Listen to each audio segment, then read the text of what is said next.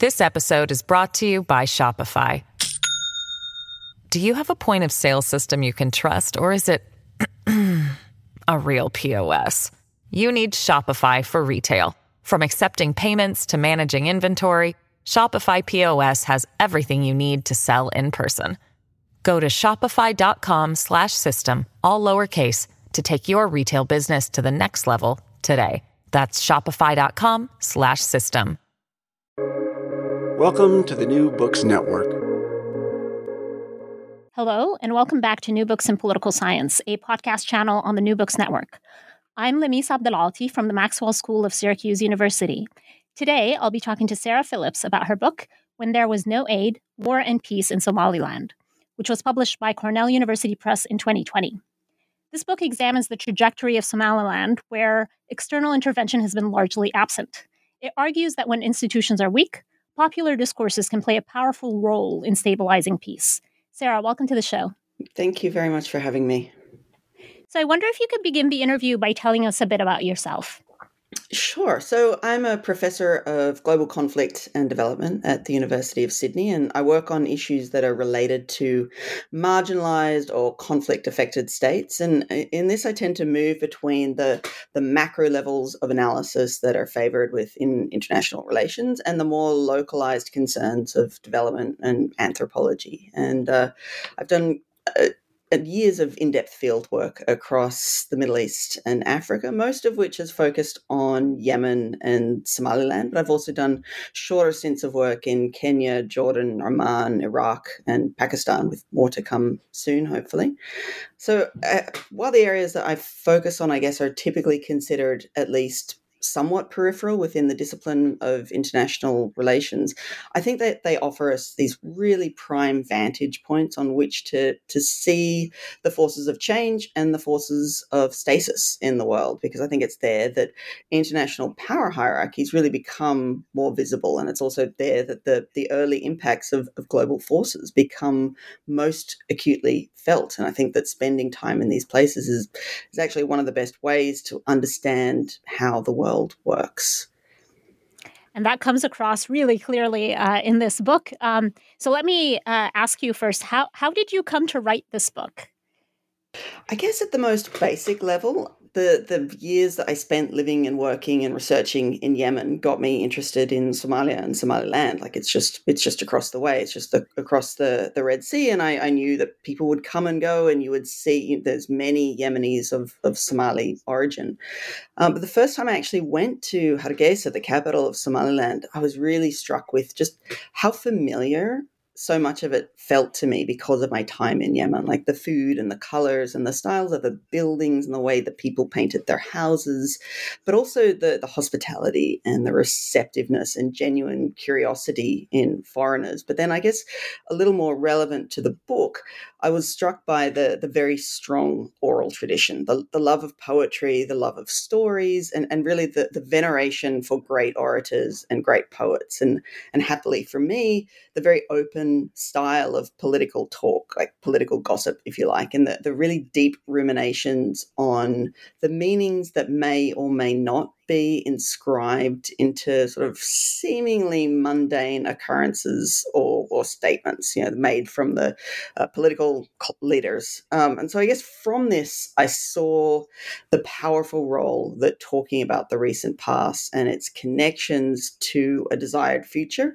plays in, in shaping the conditions of political possibility, which actually that wasn't a theme that I eventually went looking for. Um, I went there trying to understand the the nature of um, the peace building process, really, and the reasons why Somaliland was able to. Um, build and sustain its peace when the rest of Somalia was not. Um, but this was something that just kept coming back and back. Um, and so it became a much more um, powerful theme in, in the book as I went so um, I'm hoping to dive into this argument much, much more. Um, but but before we do that, you know, many of our listeners may not have a lot of familiarity uh, with the re- region. Do you mind giving us just some beef, uh, brief, excuse me, historical background about Somaliland and Somalia? Yeah, so Somaliland is the, I guess it, if you look at the map of Somalia, which is kind of a little bit like the shape of seven, Somaliland is in the top northwestern corner. And it um, was it was a former um, British territory during the colonial period, and the rest of Somalia was um, was colonized by it, Italy, and so as the colonial powers were leaving, British Somaliland, which is now Somali, um, Somaliland became independent um, and it was separate from the rest of Somalia. Now, it sustained that independence for five days, and after five days, um, it decided that it wanted to unify with the rest of Somalia because the, the desire for Somali nationalism and to reunite all Somalis under the one flag under one nation state was very profound. Um, the union did not go as Somalilanders had hoped. Um, it, it, fairly quickly went awry. Um, and Somalilanders, it, it, seems, fairly quickly wished that they had not uh, joined with the rest of Somalia. But the period of the, the fact that it was independent for these five days is is very, very sharply etched into the independence discourse.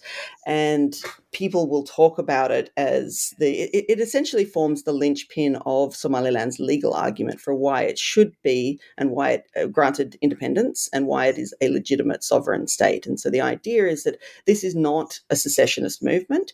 This is a reclamation of an independence that was once internationally recognized. And so, as I said, the the period of union was a very troubled one for Somaliland, and the dictator Siad Barre was extremely brutal to uh, to the Isaaq clan, particularly in the northwest, uh, culminating in a bombing campaign that is largely remembered, or widely remembered rather, as a genocide by many within Somaliland, and that was in 1998, and it really helped to galvanize the Somali nationalist movement or Somali national movement um, which was a it had sort of been this grassroots insurgency, but it really helped to bring it together. Um, and uh, ultimately, uh, Siad Barre was forced from power. He left in early 1991, and shortly after that, Somaliland claimed its independence. But that's never been recognized by any other state formally. Thank you for that. Um, now, as you mentioned, we have this puzzle here, right? Why is it that large scale violence ends in Somaliland but continues elsewhere in Somalia. So I want to ask first how you tackle this question in terms of methodology. So, what sort of research did you do for the book?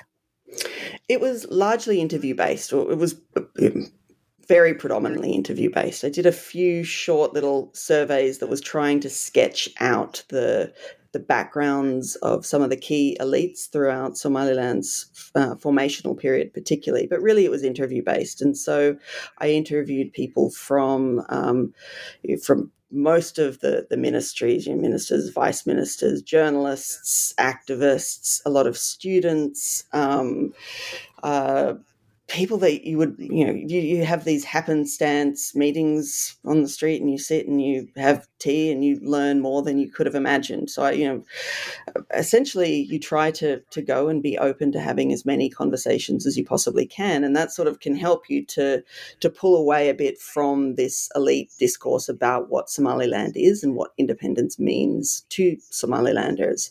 I must add, though, that I did the vast majority of my research, as most foreigners do, in the, and around the capital city of Hargeisa.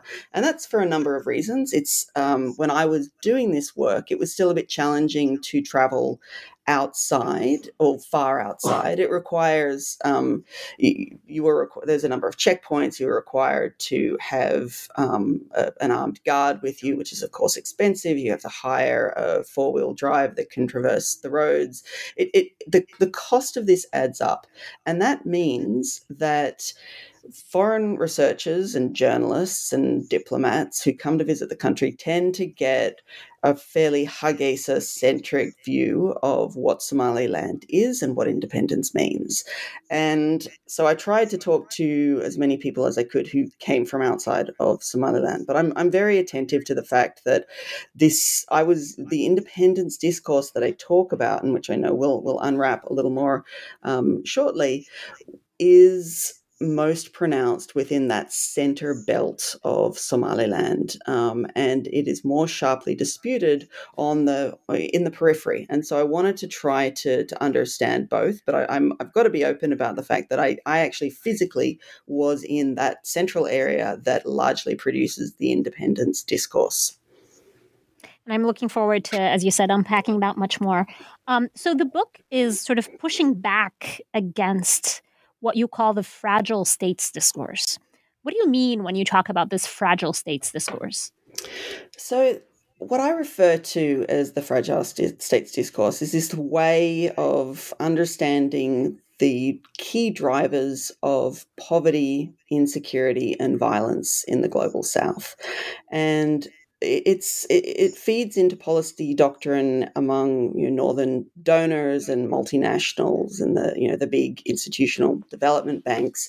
And it's essentially this idea that we've got this group of countries that either can't or won't for whatever reason, provide key political, economic, and social goods for for their citizens, and that the best way of sort of helping them to extract themselves from this is through institutional building, you know, development programs that target the institutions of the state and help them to become more capable um, and also you know poverty reduction peace building initiatives post conflict reconstruction all get kind of wrapped up in this but it's it's a way i, I think uh, that it as a form of labeling a place, it uh, it says a lot more about the person doing the labeling than the place that is actually being labeled. Um, and you know, many people within the states that have been so labeled find this just a, an absolutely ridiculous turn of, of phrase that, that they are fragile in some way and that this tells you anything meaningful about the nature of political contestation uh, within their countries, but also the ways in which their countries are enmeshed in much broader political uh, economies and power hierarchies. You know, the fragile states discourse basically diagnoses the problem as it sees it, um, and the reasons that um, that poverty and insecurity and violence can seem so entrenched. As a, a, a, a product of the domestic, it is almost silent on the ways in which the domestic politics are ensnared in in much broader power hierarchies. It's it's silent about colonialism. It's silent about the nature of Cold War power politics and rivalries. It really just says there's a problem in this state. You are fragile, and here's how we're going to fix it by focusing only on the individual state in question. Thank you for that. Um, so you say that Somaliland challenges uh, the fragile states discourse, um, and one element of that has to do with its relative isolation from the international system. Can you describe that relative isolation for us?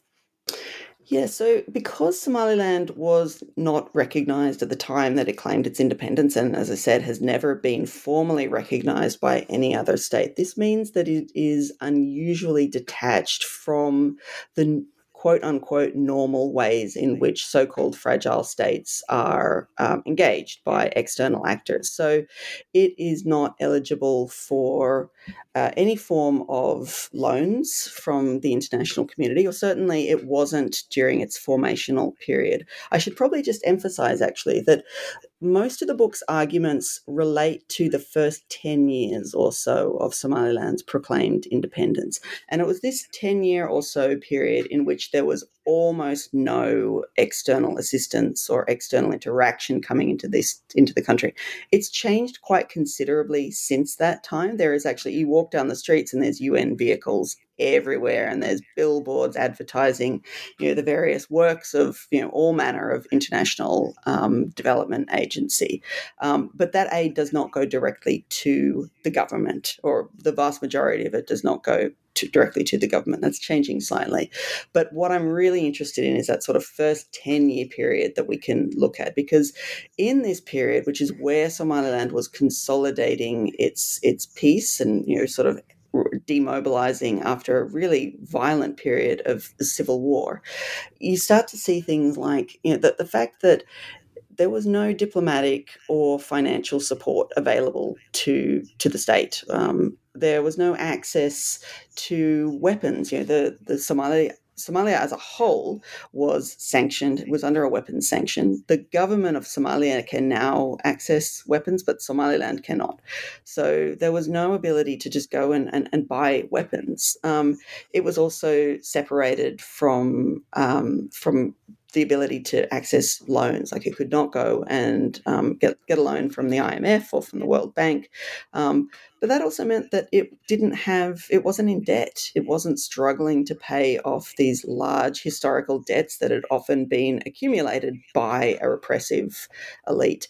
But it also meant that you know you didn't have any multinational or international actor who was trying to prevent the war in Somaliland or to benefit from it. And I think that's a really key difference there in the way in which Somalia was integrated into the um, into the world economy, where you know, of course, you had just a tremendous presence of international militaries, international uh, lenders, international weapons traders, international development agencies, all trying to have a say on how Somalia, Somalia rather should extract itself from its period of conflict, and that it just is etched into the history of Somaliland, the fact that it, it did it was separate to this and very, very proudly so. And you know, in the book you make this very compelling argument that uh, as a result of this relative isolation, um, Somaliland gives us this fascinating counterfactual case, right? That arguments about the effects of international aid um, suffer from the fact that we don't have a lot of cases where aid was absent, right? And Somaliland gives us exactly this kind of case, right, where um, there there wasn't external intervention. Um, and so um, you show in the book how, in the absence of external intervention, peace ultimately comes about due to a series of pacts between elites in Somaliland. Um, can you tell us about how these elite networks function? So I just I just need to sort of go into that idea that it was a, a pact as such. That that developed from just this very very large number of clan conferences. So to say that they're elite sort of gives, I think, this impression you know coming from a Western perspective that you we've got these um, discrete actors who are plugged into specific institutions. Actually, what happened in Somaliland was it was a gathering of clan elders and just clan members over time. So you had dozens and dozens of these clan based conferences that were just trying to figure out like how are we going to demobilize? How are we going to, you know, what's what's a peace that we can accept? What sort of national vision do we want to have? What is our relationship with Somalia and the UN, importantly, going to be? And it was decided they did not want a relationship with the UN. Um, but it was these very iterative processes over sort of they started in 1991 and the last one finished in 1997 and it was about you know who gets to control the means of production who has control over um, the port of Berbera where you know so much of the, the country's wealth was coming in and leaving. Um, it's a it's a pastoral society by and large, you know, and they they make um, money from exports by exporting cattle, basically. So you know who controlled the port of of Berbera was extremely important, as was who controlled the the airport in Hargeisa, the capital. Um, and so you had these long drawn out conferences where people talked and they talked and they talked and they talked and they hammered it out. So the, the most famous conference and the, the most important one was in Borama in 1993. And this went for about five months. You know, and when you compare this to the way that the peace process was being negotiated in the rest of Somalia, like these were sort of processes that hand, went for you know, a day or a few days, up to up to two weeks perhaps, and they tended to do so uh, in the with the noted absence of Somali delegates. Whereas, of course, here everyone was from Somaliland and everyone was acutely aware that if they were going to be spending time with um, another clan, you know, being put up by them, being fed by them um, for this long period that they were undergoing these negotiations, time shouldn't be wasted. Time was precious. Uh, this was not you know, this was not a case of going to the UN and getting more money in which to, to stretch this out. You know, this was this needed to be done and this needed to be done properly because it was pretty likely that something similar was going to be expected of you and your clan next time around. Uh, and so it really helped keep people's um, focus on the job at hand. And I, I need to mention also the, the, role of the women here because women were not um, involved as delegates per se, um, but a lot of people who were there will recall the women as just performing this essential role of basically holding people's feet to the fire and saying, you know, get back there, keep going, do not come home until this is sorted out. And women perform this really crucial, almost circuit breaker role um, because, in, in part, because of the nature of the Somali clan system. I don't want to overstate that too much and say it's all about clan mechanisms. There's, you know, of course, agency and other things involved. But when when women marry, they gain the clan of their husband, but they don't lose their birth clan. And so it means that in times of conflict, they perform this role of circuit breaker. Basically, they can go and talk to the clan of their clan of origin and help pre- bring people more informally together. And, and, women really played this role to um, to great effect during during the 1990s in, in Somaliland. This episode is brought to you by Shopify. Do you have a point of sale system you can trust, or is it a real POS? You need Shopify for retail. From accepting payments to managing inventory, Shopify POS has everything you need to sell in person. Go to shopify.com/system all lowercase to take your retail business to the next level today. That's shopify.com/system. Now, another way um, you show in the book that Somaliland challenges the fragile states discourse has to do with its institutions. Um, now, many of us are familiar with the idea that countries need strong institutions in order to enforce order, but you make a fascinating argument that in Somaliland, it's weak institutions that lead to peace. Um, tell us about that. Yeah, so this came about from from from just talking to people about you know, what what brings peace, and I think I, I went there sort of assuming, as most of the literature tells us, that Somaliland gained its peace through its strong hybrid institutions, you know, through the ways in which the clan was able to to mediate and then sort of govern this hybrid state, if you like and that's the way that it's it's it's by and large written about in in the literature that that Somaliland is peaceful because its institutions, um, you know, they're, they're not truly powerful, but but they're pre- they're okay. You know, they're they're better than what um, what we have in Somalia, and this forms the you know largely the reason for the difference between what happened in Somaliland and what was ongoing in in Somalia. And then I started listening to what people were really telling me. And I think that one of the things that my interviews really underlined for me was that the precarity of Somaliland's peace was, and I think still is, harnessed as a way of sustaining it. And Uh, what I mean by that is that Somalilanders knew, I think, that it wasn't their formal institutions like their their parliament, their bureaucratic apparatus, their their peace force that was truly preventing a resurgence in organized large scale violence. Because, but it it also wasn't their informal institutions like their clan structures and norms, because people were very well, well aware that just as clans can be mobilized for peace, they can also be mobilized for war. So I remember one day I'd been doing a bunch of interviews, and people had been telling me that I should go and see the gold merchants in, in the middle of Hargeisa. And, and a number of people had said this to me in sort of rapid succession. And so I decided to, to go.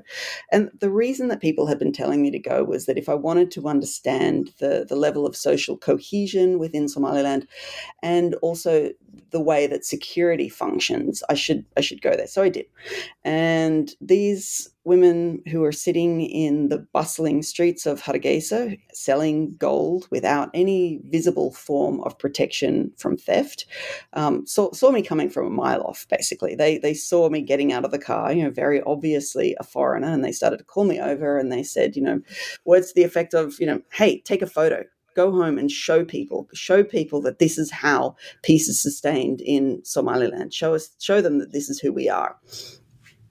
And that really struck me because what I thought that they were sort of actually implicitly getting at is not only this difference between Somalia and Somaliland, um, but also the fact that Somaliland had actually experienced very violent period not that long ago, and they were sort of seemed to me implicitly, of course, to be holding up this difference, you know, this this idea that I just kept hearing from people that Somaliland works because Somalilanders want it to work. They make it work like it's something done through through the sheer force of will. And so I guess this is where I I really deviate from the rest of the literature on Somaliland, but also a lot of the literature on peace building and post-conflict reconstruction as well, which tends to credit either the state apparatus that was formed in, in Somaliland, the clan, or Somaliland's hybrid system, which is kind of the, you know the creative or the productive combination of the clan and and the formal organizations. Because I think instead,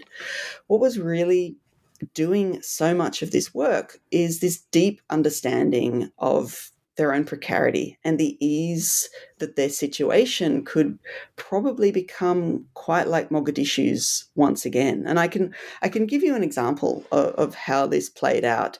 And I think one of the most powerful ones is the 2003 presidential elections. So this was a, a, case in which there was initially a difference of 80, 80 votes between the two candidates, the, the incumbent and the challenger. This is out of about half a million votes cast. Now, as you can expect, it was it was very tense. People were expecting that this could quite likely turn into a, a violent confrontation because there, there were problems with the election. You know, 80 votes with an election that was, you know, that problematic, um, or where there was that many irregularities, I should say. You know, it, it's a knife's edge. It really could have gone either way as to who actually won the contest. But what happened was you had, of course, you had a series of negotiations to try to figure out what happened, but the rhetoric around this was very much about not following the path of Mogadishu because um, because you know violence could so easily follow if people chose to mobilize for violence. So you had you know the the incumbent, the challenger, saying you know I've got a choice here. You know people keep saying that I should challenge, but I'm not going to do that because I don't want to go down the path of Mogadishu. Um, and I'm going to stand back and I'm going to say that it, you know, I'm paraphrasing obviously here, but I'm going to say that there was some injustices done, but that's it. I'm done. Um, and he was, of course, elected in subsequent election in 2010. So I think you've got the example there of Mogadishu's violence being used in a very real way to, to stave off possible violence within within Somaliland. And there was a, a local researcher um, who also articulated this quite clearly to me. And this is this is back in 2013. So I'm conscious that this is a very fluid situation. I'm hoping to get back there soon and, and see how things have changed. But what he said to me, we were talking about what, what he saw as the major threats, and he basically said something along the lines of I, am concerned that if the South does become more stable and the government there does begin to function, then what binds us together here is going to be affected by that. You know, he said something like, you know, what what binds us together now is that there's no other option. So again, I was getting all these different senses that Somaliland's peace is is very much constructed against a backdrop of Mogadishu's violence. But uh, you know, to the extent that peace in Mogadishu could even pose a threat to peace in Somaliland. So over and over again, people are comparing the peace in Somaliland to the violence, real and imagined, in in the rest of Somalia. So, in a, in a sense, what I took from this, I guess, is that I thought that the ability to sustain peace has not been so much despite the fragility of its institutions, but maybe also in part at least because of their fragility, you know, because people are quite aware that they can't necessarily rely on their government or clan institutions to extinguish a spark once it's been lit. And as a result, the, the precarity of peace and the ease with which people believe that it could potentially come crashing down around them has been harnessed into this widespread understanding that political violence is just not worth the risk.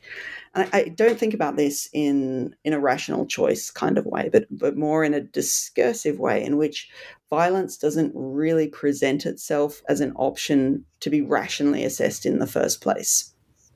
So I guess what I'm I'm getting at here is that I think we miss some really significant things when we assume that the, the tangible institutions, whether the formal institutions or the informal ones that might serve as their functional equivalents, when it's these that bear the responsibility for providing a reasonably reliable guarantee against violence. Because I think that they're to quite a significant degree, they're they're a symptom of the other factors that institutions have in our political discourse become shorthand for, which I think means that we shouldn't assume that that stronger state central governance institutions inevitably reduce violence, because I think that the case of Somaliland really demonstrates that that weaker institutions can, under some conditions at least, do this too. And what that means, I think, is that we're missing the causal link here. And it's that causal link, remember, that so much of the fragile states discourse is predicated on.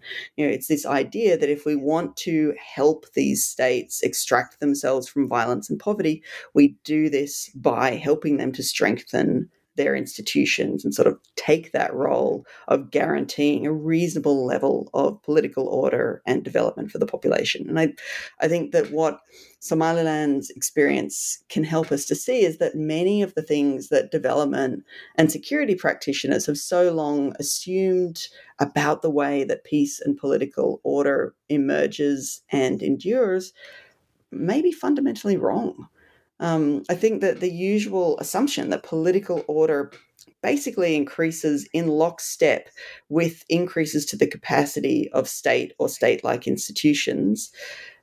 Somaliland sort of suggests that maybe this can be flipped on its head. And if it can be flipped on its head, because the, the precarity of state or state like institutions can also underpin political order, then I think we were never actually looking at a causal relationship to begin with. And that really gets at sort of the broader implications of the book, right? And thinking sort of beyond Somaliland as well. Um, but I want to ask you about something that's sort of woven throughout the book, and that you mentioned a couple of times um, at the at the top, uh, which is the independence discourse. Um, so that that seems really central to the book. What is the independence discourse, and what what role does it play here?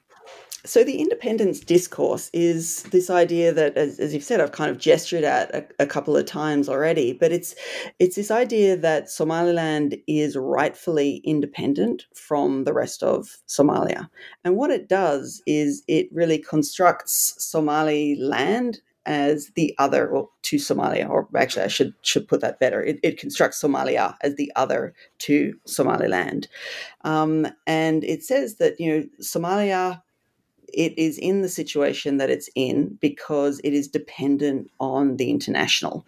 It is dependent on international money. It is intended, uh, in, uh, dependent on international institutional support. It is dependent on ish, international security interventions. We are not. We did this. We negotiated our peace under the shade of the trees you know, Somalia negotiated theirs in five star hotels in Nairobi. So it's this idea that Somaliland's independence is rightful and should be recognized by the independent international community because Somaliland has lessons to teach not only Somalia, but the rest of the world. And what I think this does in terms of Somaliland's domestic politics is it serves as it serves as a guide, I think, to the kinds of political behavior that are acceptable and unacceptable. Um, and one of the unacceptable things is to you know engage in politics violently. One of the unacceptable things is to suggest that um, that you know Somalia and Somaliland should should reunite, for example. But I think what it also does is it serves as this mechanism that reminds people, like I said before, that the past was not so far away. And we could again become that if we don't really hold on to what it is that makes Somaliland so special. Um, you know, it, it, really draws these very sharp and I think sometimes quite uncomfortable distinctions between Somaliland and an imagined Somali other, in which you know Somalia is violent, Somaliland is not, and you'll have people say things like, um, you know, I, if I go to Somalia, I will be murdered, but here I can leave my my door open and all my cash lying around, and it's no problem. I mean, of course, you, you, look around and people do lock their doors and, you know, they have barbed wire. You know, th- these sorts of things are clearly not actually how people really think about things and behave, but there is this purposeful articulation to it. And I suspect, you know, a very purposeful articulation of it to people who look like me, you know, who are coming from um, from foreign universities to study and and write about Somaliland. Like there is a very clear projection of this to to outsiders. And I'm not saying that that means that it's it's all a performance. No, I think it is. I think it is genuinely believed, and I think there is a lot to it. But I also think that it is purposely sort of um, projected at the outside world as a way of underscoring the the achievements that Somaliland has and the reasons that it should be um, that it should be recognised. And I think that can become a little problematic when you have um, researchers and development actors who come to the country for fairly short periods of time and only spend time in the capital and sort of don't get to see the ways in which people will actually sort of quietly say, actually, I think this can also pose a problem to us in the future. So, you know, it's like like any discourse, it, it's full of competing sort of threads. But I think that the core function that it serves within Somaliland politics is as a check, um, as a as a way of saying what is or a way of keeping in people's minds what is common sense and what is not, what political actions are acceptable and what political actions are just not going to be rationally assessed in the first place. Thank you, Sarah. Now, I, I want to make sure listeners know that in addition to the very sophisticated uh, arguments that are in the book, you know, you, you do this wonderful job of moving between the particulars in Somaliland, the, the nuance of that case, and between sort of broader questions related to how it is that we think and react to fragile states, um, our assumptions about the relationship between institutions and peace, and uh, et cetera. In addition to these very uh, sophisticated arguments, the book is also beautifully written. Um, so it's a very sort of uh, enjoyable read. Uh, and I think listeners should know that. Now, Sarah, we've uh, skimmed the surface really of the of the rich content that's in the book. Um, is there anything we haven't covered that you think is important for listeners to know? Maybe just if I can go into the the, the, the subject of the the title, you know, when there was no aid, um, because I think we tend to look at there's the debate about the drivers of poverty insecurity and violence in the global south or you know so often labeled the fragile states that really keeps the focus on aid and you know, I actually think that aid, um, while it's the most discussed form of external intervention, I don't think it's the most significant to the daily realities of the global south, not by a long shot. And I think that the debate about aid, and this is one of the things that I'm really trying to get across in the book as well, is that it serves to mask much bigger global inequalities while keeping the focus quite discreetly on how external actors can intervene smarter, how they can do more with less, which I think helps us to overlook all the things about the world that make intervention seem necessary in the first place. So I think that the issues that the aid debate makes seem urgent they they can't actually be solved by finding ways to deliver aid more effectively and this is because the issues that make aid or other forms of intervention seem so urgent are actually the much bigger impediments to inequality that exist within the world, in which I'm talking about the things that Somaliland was so unusually disconnected from in the first 10 years or so of its existence. So I'm talking about, you know, diplomatic and financial support for repressive regimes by northern states, you know, the, the access to weapon sales for repressive regimes, you know, the militarization of northern economies and the privileging of security and counterterrorism concerns over other domestic issues like human rights, the inequitable trade regimes, global debt regimes, you know, all of these sorts of things. You know, I could give you a whole laundry list of them, and I, I do in the book, but